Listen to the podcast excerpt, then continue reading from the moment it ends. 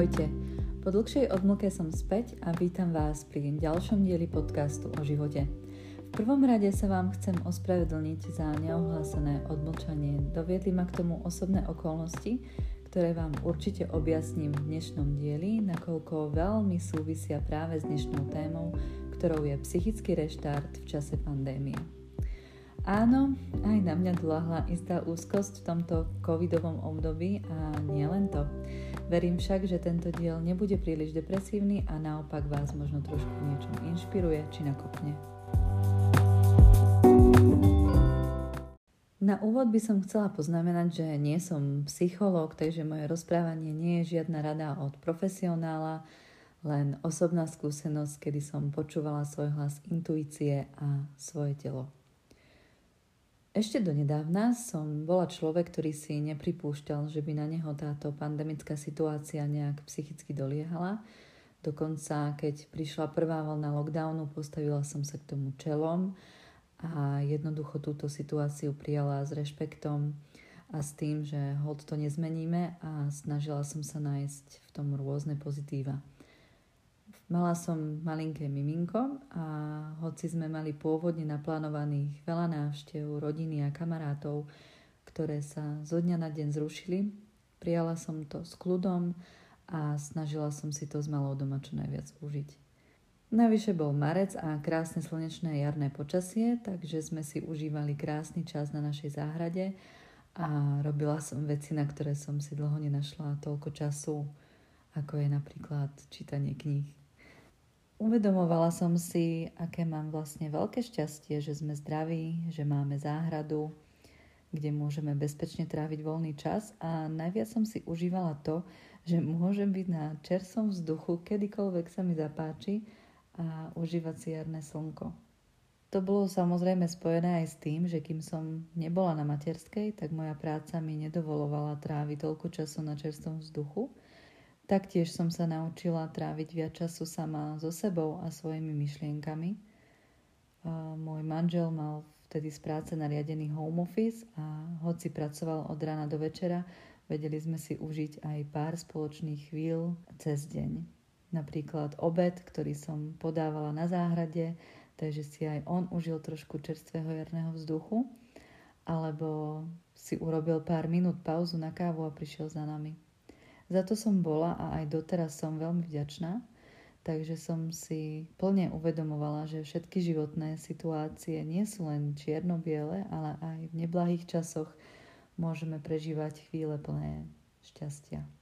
Po pár mesiacoch sa na chvíľu situácia trošku rozvolnila a moja slovenská časť rodiny mohla konečne prísť navštíviť nového člena rodiny a naopak my sme si tiež mohli urobiť potom výlet na Slovensko a predstaviť našu malú zvyšku rodiny, ktorá nemohla za nami.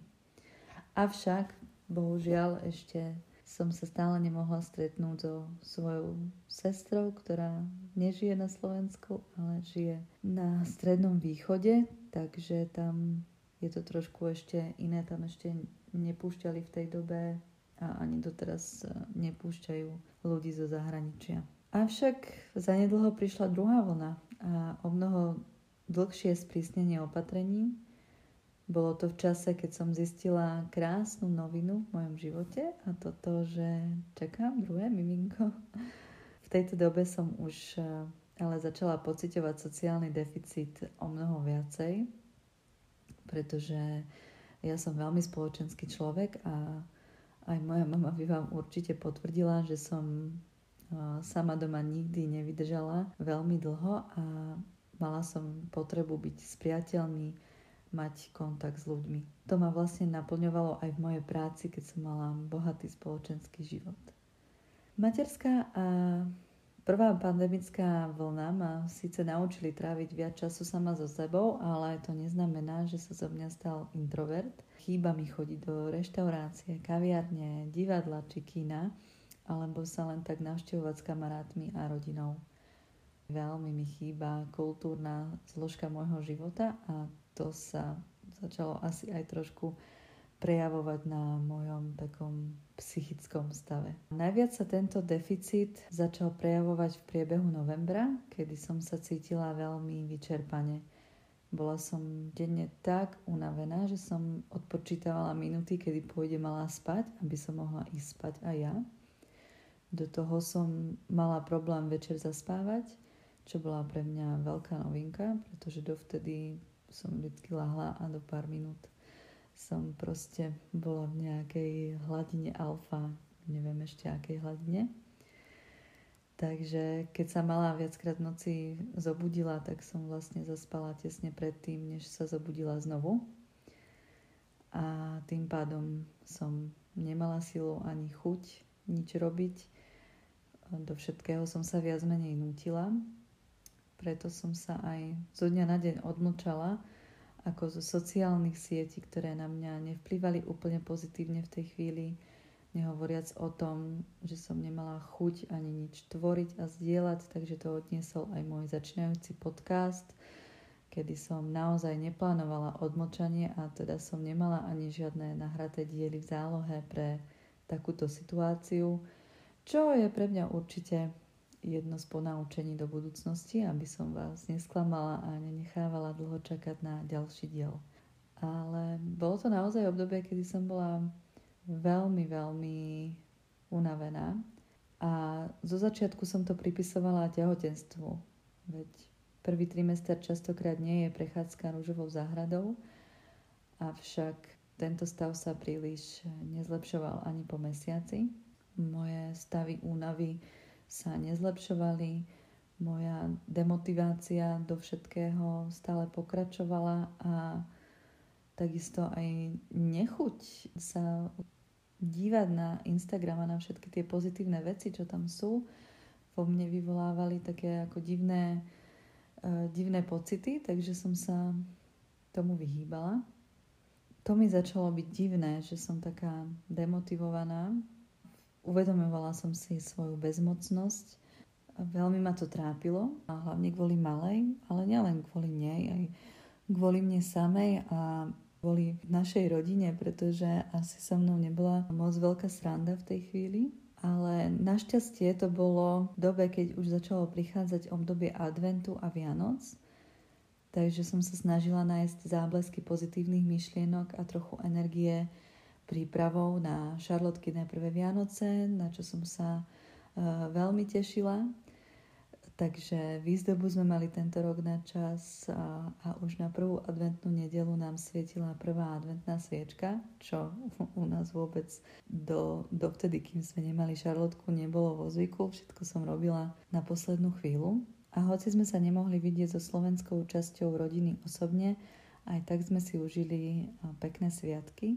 A keďže trhy boli zrušené a aj štedrovečerný živý Betlehem, ktorý je u nás v starom Plzenci už mnohoročnou tradíciou, kedy sa stretáva celé naše mestečko, tak sme začali s manželom kreatívne premýšľať a zisťovať si, ako je to s opatreniami vo vonkajších priestoroch. Keď sme mali potvrdené, že na privátnom vonkajšom pozemku sa ľudia mohli stretávať v maximálnom počte 20 ľudí, tak okamžite vznikla myšlienka, že by sme predsa len trošku tradíciu našeho mestečka mohli dodržať a stretnúť sa s našimi blízkymi kamarátmi tu z okolia aspoň na pár minút. Usporiadali sme vianočný svažák u vianočného stromčeka u nás na záhrade. Bolo to moc milé a bola som rada, že sme sa mohli aspoň na pár minút po dlhom čase bezpečne stretnúť. Vianoce však skončili a opatrenia sa zase sprísnili. Hoci už som nepocitovala tak veľkú únavu a žila som z krásnych spomienok na Vianoce, stále nebolo niečo v poriadku a ja som sa začala cítiť ako väzeň vo vlastnom dome. Už ma nenaplňalo chodiť na prechádzky a zase sa vrátiť do rovnakého prostredia. Dokonca nákup potravín sa pre mňa stal v poslednej dobe spoločenskou udalosťou. A v tejto chvíli som doma nahlas vyslovila, že už naozaj potrebujem zrejme zmeniť priestor, potrebujem niekam odísť. Vtedy u nás bola zima, ale sneh nebol, avšak na horách napadol sneh, von bolo pod nulou, hotely však boli zavreté. Našťastie moja svokra má chatu na Šumave a kvôli mrazom by tam aj tak niekto musel ísť, pretože tam bolo treba zakúriť, aby nezamrzla voda v trubkách. Takže pre mňa bolo rozhodnuté, spalili sme sa na víkend a vyrazili na Šumavu. A ja som sa cítila ako dieťa, ktorému začínajú zimné prázdniny. Poviem vám, takú radosť som už dlho nepocitovala. Vlastne som si vravela, prečo ma to nenapadlo už skôr. Pretože vždy, keď príjem na Šumavu, mám pocit, že svet sa zastavil, že žiadne problémy neexistujú. Neviem, asi je to tou príjemnou energiou, ktorá stála z každej dedinky a okolitej prekrásnej prírody. Presne toto som potrebovala. Hoci prírody mám dosť aj okolo domu, potrebovala som práve tento šumavský vzduch, aby som si uvedomila, ako mi je vlastne krásne na tomto svete a či je pandémia, či nie, musíme nájsť v každom čase veci, z ktorých sa vieme úprimne radovať. No a nasledujúce ďalšie víkendy sme mali o víkendový program postarané. Užili sme si sneh, šumavské večerné ticho a šumavskú tmu plnú hviezd, šumavské panorámy, ktoré ma asi nikdy neomrzia.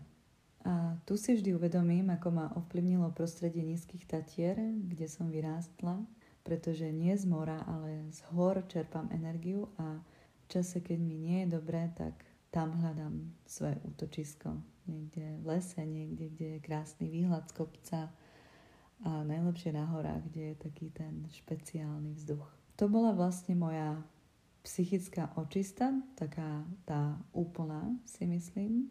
Bol to môj psychický reštart. Tu som zase dobila baterky na 100%, ale zároveň som si uvedomila, aké mám v živote veľké šťastie, že som zdravá, mám zdravú, krásnu rodinu, že žijem v krajine, kde je krásna príroda, kde sa môžem voľne pohybovať a nasávať čerstvý vzduch. A hoci sú zavreté obchody, reštaurácie, hotely, a vlastne skoro všetko, tak si vlastne aj tak žijeme v blahobite. A teraz viac ako inokedy platí pre všetky z nás veta z pesničky aké si to udeláš, takové to máš.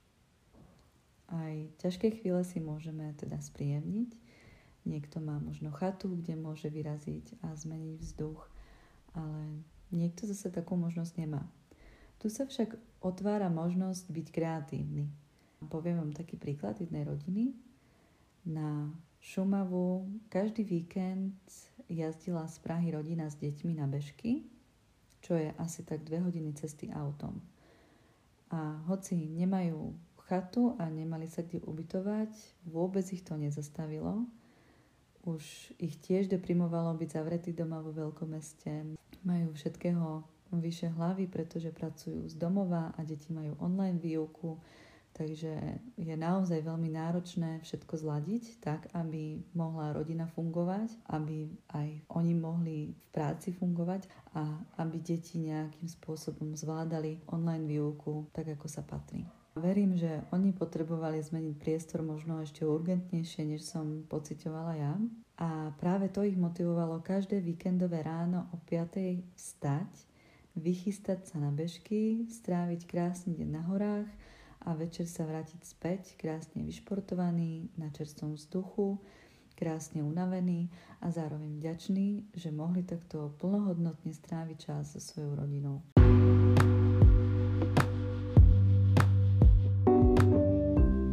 Pri takýchto príbehoch ľudí som skutočne dojatá, pretože to nevzdali a navzdory súčasnej situácii si našli niečo, čo im dobie baterky, aby ešte vydržali ten psychický nápor, ktorý súčasná doba priniesla a bohužiaľ nevieme, kedy skončí. Títo ľudia sú pre mňa inšpiráciou a verím, že veľa z vás zažíva podobné emócie a má svoj podobný príbeh, ako sa snaží nájsť svetlo na tejto nekonečnej pandemickej ceste.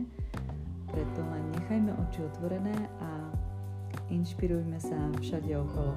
Budem veľmi rada, ak sa so mnou podelíte o svoje zážitky, ako si robíte vy ten život krajší v tejto dobe. A týmto by som sa s vami rozlúčila. Majte sa teda krásne a budem sa na vás tešiť zase na budúce. thank you